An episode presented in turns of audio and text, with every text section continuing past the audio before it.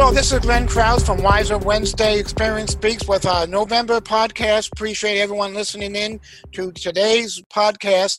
I have the privilege of having Dr. Doug Cutler, a practicing hospice for North Arizona Hospice, as well as Craig Mills, who works with MBOS.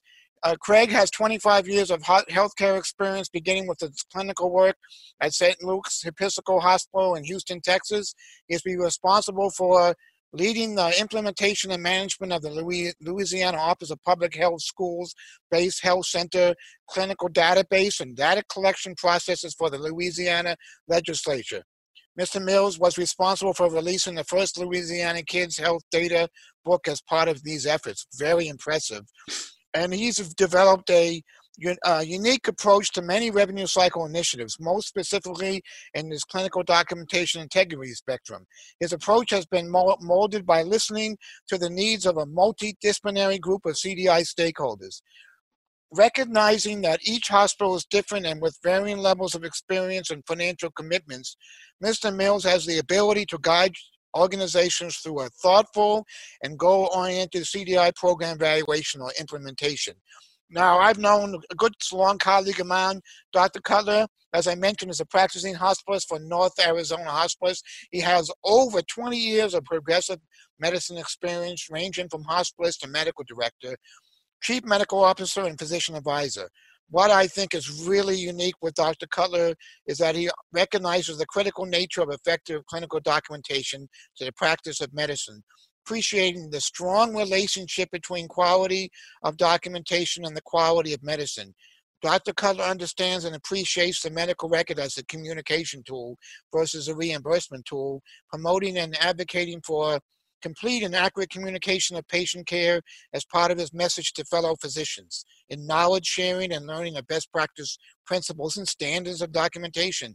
He recognizes that effective documentation facilitates achievement of fully informed, coordinated, quality focused, patient centered care, all fundamental to the practice of medicine under continued evolution of the business practice of medicine. So, uh, Dr. Cutler and uh, Craig, welcome to the podcast. I have a few interesting questions. I really would like to see what your thoughts are. So, I think the first area we want to focus is on the EHR. And uh, and and the fact that I think uh, it's become more of a reimbursement tool and communication rather than the most important aspect of communication tool. And because of that i think certainly documentation has become very very degraded from the standpoint of reporting patient care. So dr Cutler what are your thoughts on that? And how do we change uh, physicians outlook? Because you know, most of the time my experience has been working hand in hand that uh, this doctoring in front of the patient is really taken away from the quality time of doctoring in front of the patient. So, Dr. Cutler, tell me what your thoughts are and what can we do to change this outlook?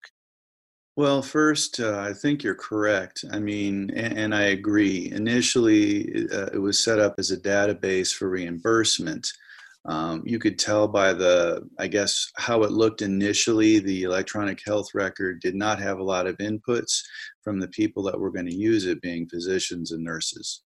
Uh, that being said, and I think also uh, it being a communication tool and how it was initially sold to physicians, uh, I don't know how many could type very well, but the initial input was not uh, verbal uh, speech recognition, um, but it was typing and the way it was sold to many of these physicians in hospitals at least where i worked in uh, arizona and phoenix um, was that oh you can uh, type in things and then you can cut and paste yeah. things repeatedly um, and and so and then again it went from very you know back in the day for people that are old enough from the brief handwritten notes that it may take three nurses and two physicians to decipher somebody's handwriting, uh, just three sentences. But sometimes those three sentences carried more information for, again, the uh, end users of the system, the physicians and nurses, than the three to four printed pages of a progress note. Yep. all of the data shoved in there. So now you have to literally spend more time deciphering those few key you know free you know few key inputs that you want to find in a note that's now spread over five printed pages um, than the one chicken scratch note we had. I'm not saying it's not better. I think it's continuing to evolve, but um, I, I, think there were a lot of uh, issues, and I think uh, the I don't think typing and the way physicians were initially inputting data um, should be overlooked. I think that was uh, why we had problems with cutting and pasting most information. Um, I got stories on that. But um, anyway, uh, I'll let you guys uh, continue. well, yeah. So, uh, so Craig, what are your thoughts? And I, you know, I'm I'm seeing, I'm seeing that because the record has become more of a reimbursement tool than a what it was designed to be. Uh, when we talked about non-EH uh, handwritten notes, but had which had its limitations, obviously of readability and availability, because you couldn't have more than one. The record obviously could only be viewed by one person at a time. Uh, uh, what are you seeing from the standpoint of that mentality leading to denials? I'm I'm thinking that uh, the because we're focusing on the diagnosis reporting and E&Ms that we're getting lots of denials in the back end, particularly in the inpatient setting. Are you seeing the same thing in your practice? Absolutely, and I think I think you hit on a couple of things. Um, when when hospitals are more important or more interested in how important the uh, KPIs are in generating a quota or, or a quota-based system to show activity, they're losing a lot of, uh, of aspect of what the documentation should be doing and that's really telling the patient's story. Once you pay, once you tell the patient's story fully, yeah. completely, accurately, then you then you have much much more robust and rich data sets so that the EHR can be a tool to use for communication. And one of the things that I have found, and that I think a lot of hospitals would agree exists, but they just don't admit it, yeah. is that we're still working in we're still working in a siloed environment too. So we have we have the physicians, which really is the core of all of this, and, and, the, and the documentation and how important that is. Then you have the CDI team, and you might have hospitals who've had CDI programs in place for 10 plus years. Then you have the coding team, and they all still work in silos. Breaking down silos and looking at what the true patient story is from end to end, not concentrating on KPIs that are generating quotas, but being a, a, a, an integrated multidisciplinary team so that the patient wins at the end. When the patient wins at the end, the hospital wins. When the hospital wins, everybody else wins because they're all playing part of this of this uh, umbrella, if you will, for things that are considered under the CDI uh, domain. Uh, and what, what and when you say KPIs, what are you referring to specifically? Any any ones that stand out that really are driving denials? Well, not necessarily driving denials as much as it is taking time away from what the true CDI um, uh, CDIS would be doing in working with the physician to define what exactly is happening during that patient stay, translating that into something that is codable. Coders are struggling to understand, or maybe the silo is is is causing them to uh, look at the final coded claim yeah. differently than what actually took place with the with the with the patient. So KPIs and CDISs have to have a certain number of queries, for example, right. in a particular day. Well, applying a query just to apply a query because you have a quota-based system isn't very effective because are you asking the physician the same thing over and over again? And that frustrates physicians that in turn doesn't and they don't want to they don't want to respond to the queries. So you have re- response rates that are low, you have query rates that are high. Those two things don't match when you're not getting the documentation that you need for the coders to ultimately code the claim for it to go out of the door. Ultimately, when what you're trying to do in this process is to is to clean up the the mismatch of of what's taking place on the floor, what's translating in the coding, what's being billed, and send out a clean claim. When you send out a clean claim, your denials are going to your, your denials are going to decrease. Right, I, I agree 100%. Dr. Cutler, uh, what are your thoughts? Uh, you're, you're a practicing hospitalist, obviously, and I know your facility has a CDI program. Can you say that the program is truly helping and improving communication with all your physicians? Or, uh, or, is it just repetitively receiving queries? And what would you like to see the program be do, uh, focusing on? Well, those are good questions, and I have to uh, think back to my time as a physician advisor because my question always was, you know, how do we measure success? And that's what you guys are asking as well in other ways. How do we measure success? What what does success mean?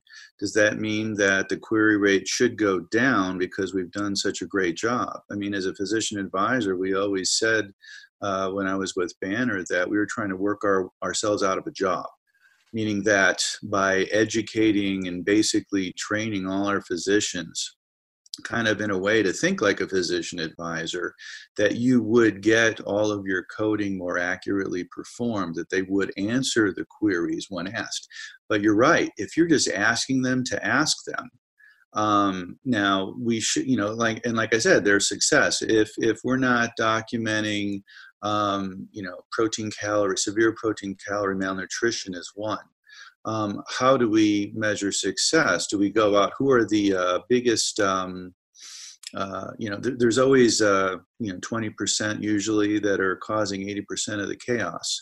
So, do we focus our attention on those individuals? Who are those individuals, and how do we train them up, or at least to understand what the issue is? Um, so, I mean, I think a lot of it is education, but we have to do it in a way that it's not just quota based because then you never have success, I would think. Uh, and the question, you know, I, I, I think what really is a limitation of CDI programs is that we're, we're, we're kind of transactional, reactional, repetitive. We're not proactive. We're not uh, most programs, I'm, I'm not sure about yours, Dr. Cutler, but I, uh, my personal experience is, has has been uh, because we're focusing more on the uh, KPIs or the number of charts reviewed, number of queries issued, number of queries responded to. What was the uh, did it increase the case mix? Are they CCMCC? Is it APR DRG? Is it created increased severity of illness, risk of mortality. Those are all uh, task-based activities. Uh, and what I, what I really would like to see in a CDI program is uh, is is proactivity. So with the the the queries are going down. Uh, uh, if we if uh, do we have good history and physicals i would really like to see cdi industry as a whole uh, become more proficient uh, knowledgeable uh, have additional skills and core competencies in understanding or appreciating and being able to identify insufficiencies in documentation that could lead to medical necessity denials, not only for the hospital, but for the physician as well. Uh, because remember, the same record is used for both uh, both Billings hospital and physician side, or even in the office, uh, ED wherever, it's the same. Uh, and and if we ha- if we had uh, I, I, think a process improvement or transformational process to be uh, to be uh, focusing on proactive approach to physician documentation uh, learnings and, and, and trainings uh, and providing feedback on, on where uh, medical directors second guess physicians physician clinical judgment, particularly with diagnosis under clinical validation and or observation versus medical necessity level of care determinations. It would, it would be a totally different picture uh, in terms of uh, medical necessity denials, volumes of denials, uh, clinical validation denials, uh, certainly costly uh, appeals process. In, from, I'm a, from a practicing coder, uh, I could be more confidently signing the record because I have a good patient story that helps me determine the chief reason after study that occasioned the admission. That comes from the history and physical. So, what is, um, uh, uh, Craig, what are your thoughts on that? Mm-hmm. Do, you see that as the, do you see CDI going in that role? Well, I, I think that anything that is going to improve over time has to have some measure of, of behavior change. I, if we use an example like smoking cessation, right. uh, changing a behavior from smoking to non-smoking, you have to you have to identify the, the problem, recognize the problem, you have to address the problem, you have to put measures in place to fix the problem, and then you have to have some kind of reward on the end so that you acknowledge the problem has been fixed. So in any case where you want to look at something differently, and I would say CDI falls into this into this bucket as well, is looking at a behavior change model for affecting change across those silos, uh, identifying where the challenges are, and typically we talk about denials and what the impact of those denials are, but looking at that deeper and saying what's causing those denials acknowledging the cause of those denials. And again, I mentioned this earlier, build a multidisciplinary team around what what documentation is it going to take? What level of documentation? What accurate documentation? The patient telling the patient story,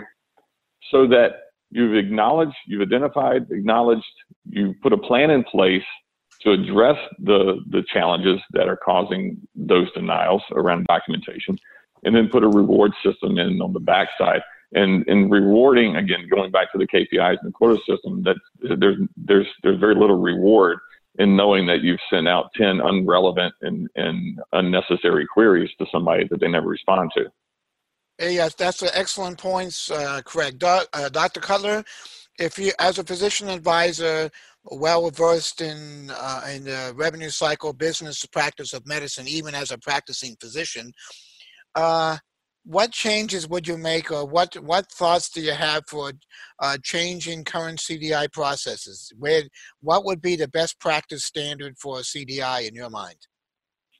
That's a good question. Um, I think, like Craig was mentioning, um, there always has to be, you know, what's in it for me. Um, anytime I spoke with a physician, I mean, it was always, you know, if it doesn't, you know, basically when you talk to me, it increases my workload. Um, what's in it for me? I mean, is this uh, until it affects that?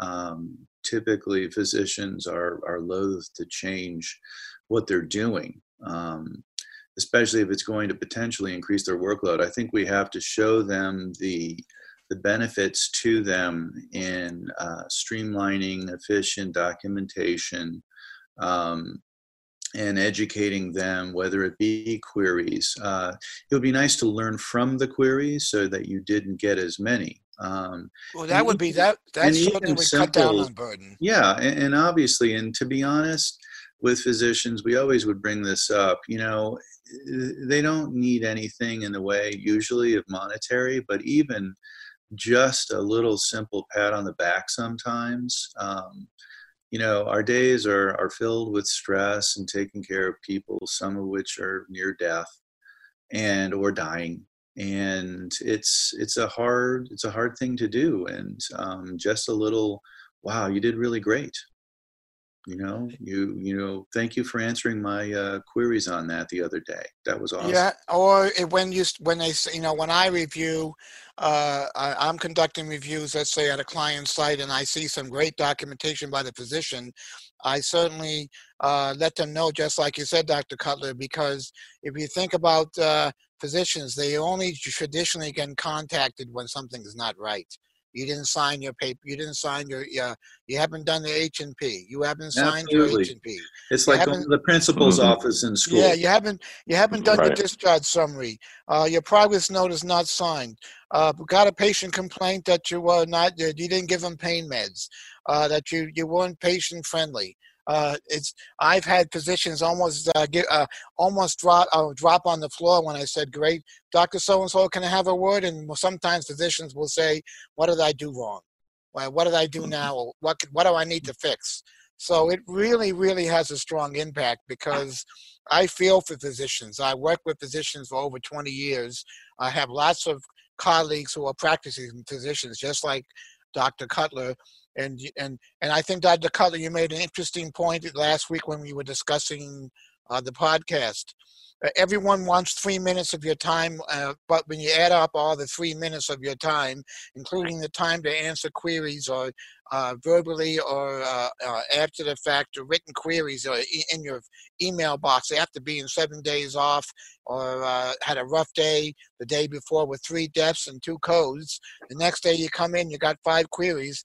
That's enough to that was that be enough to put me over the over the over the edge.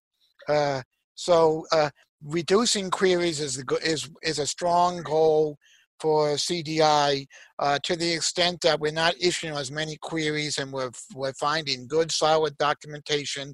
The CDI uh, is working with the case management and UR folks hand in hand in a non-silo approach with a unified message.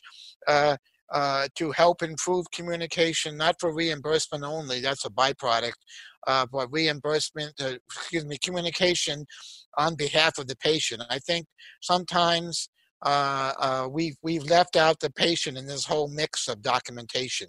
It's more of okay, let me get through this. Uh, why should I write it? But it's really benefiting the patient. Uh, but so I, I, wanna... I, think when oh, I'm sorry to interrupt, but no, I, think also in any of these programs or ideas and plans, when we implemented stuff uh, down in Phoenix at Banner anyway, there yeah. was always the the measurements, but because you always have inflows and outflows of new people, you had to have a way of measuring. So even when you did succeed, you had to look at over time. You had to recheck it every six months or 12 months. Do we need to re educate? Because what happens is over time, especially when dealing with, with us humans, and especially when you add in new humans all the time, yep. is that you have to keep retraining or you lose all of your success in a rather short fashion. You sure do. So it's kind of continuous feedback. So I wanted to kind of just kind of wrap things up. Any last minute thoughts, uh, Dr. Cutler or Craig, that you'd want to uh, to to make uh, uh, in closing and I guess closing remarks? What are your thoughts? Dr. Cutler, you go first. Oh, thanks. Um, doctors, doctors, doctor, uh, uh, doctors before non-doctors. I was just, I, I was too slow to the draw. I had it on mute, but um, no. Anyway, I think there's a lot of there's there's a lot of benefit, and obviously you always benefit the patient. But I think with at least with clear and concise documentation and understanding how important the medical record is, it's uh, it's it, it's like some people say, I guess, in the survival community, it's better to have and not need than need and not have. And there's been times where I've been deposed for other physicians that were being sued, reviewing the chart or reviewing charts for the, the board, uh, Arizona Board of Medicine, or other things. And man, documentation is so important, not only for educate, you know, making sure that everybody that's looking at that chart knows exactly what's going on and what your thoughts were, um, what was being ruled out, who you had spoken with. But I mean, when stuff isn't in there, that can potentially down the road given all the other people that are also involved you know we've been spoke, speaking about payers and the hospital but even on the back end god forbid anything bad were to happen you know that's your um, basically reasoning so that other people like doctors that are reviewing for board cases you know did you do um, did you perform within the standard of care and if it's not in there like we'd always say then if it didn't get you didn't write it down you didn't do it There's That's no right. I think that, that, you know, just uh, one right. piece before I turn it over to Craig for his closing remarks is that the Doctors Company, which is the biggest malpractice uh, insurer in the country for physicians, every year they, or every two years, they do a analysis of closed claims, uh, where malpractice claims where they paid out. Uh, and uh, 2015 to 17 is the most recent uh, analysis. Uh, this number really stands out with me. Uh, uh approximately 80% of payouts were due to poor communication, including copy and paste of progress notes. So, and they give, say, they have on their website several examples, or actually two use very short YouTube videos of uh, of uh, payouts, uh, and it's just ridiculous to see uh, you know, not not intentional poor care, but based on communication, poor care, uh, with with unnecessary payout for a malpractice claim due to the fact that the documentation took a back seat. Uh, Craig, your final thoughts? Dr. Cutler put it very eloquently. Um, if, you, if you didn't document it, it didn't happen. And there, I could I could probably say every payer in this country is going to be looking for those holes so that they're not paying you. And it goes back to uh, multidisciplinary approach from admissions through patient care all the way back through the claims process. Bottom line, Glenn, is telling the patient's story. What happened to that patient while they were in your care? What did you do? How did you do it? Document every single thing. And then all those downstream effects will be covered if you're telling the true, accurate, and complete patient story. Uh, yeah, and uh, so I, well said. I, I agree. This has been a great podcast. I want to thank specifically Dr. Cutler from taking his uh, valuable time out of patient care to be uh, uh, discussing uh, his thoughts on documentation and communication. Uh, EHR is a communication tool versus a reimbursement tool. And the same thing goes for Craig Mills. Craig, I really appreciate your time. And before we close, I'd like to mention uh, to those who are not familiar, uh, please, if you haven't signed up for these podcasts and other uh, one, uh, excellent uh, uh, webinars we have planned, we have some recorded ones, uh, recorded webinars available on the website. So please, if you haven't, go to Please put your email in there so you can keep abreast of our updates and any upcoming webinars and podcast. Uh, and just feel free to reach out to us with any uh, any any questions or anything you'd like to see covered in a podcast. And so this concludes November's uh, Wiser Wednesday uh, Experience Speaks podcast. And thanks once again to our uh, guest, Dr. Cutler and uh, Craig Mills. And have a good rest of the day. Thank you very much.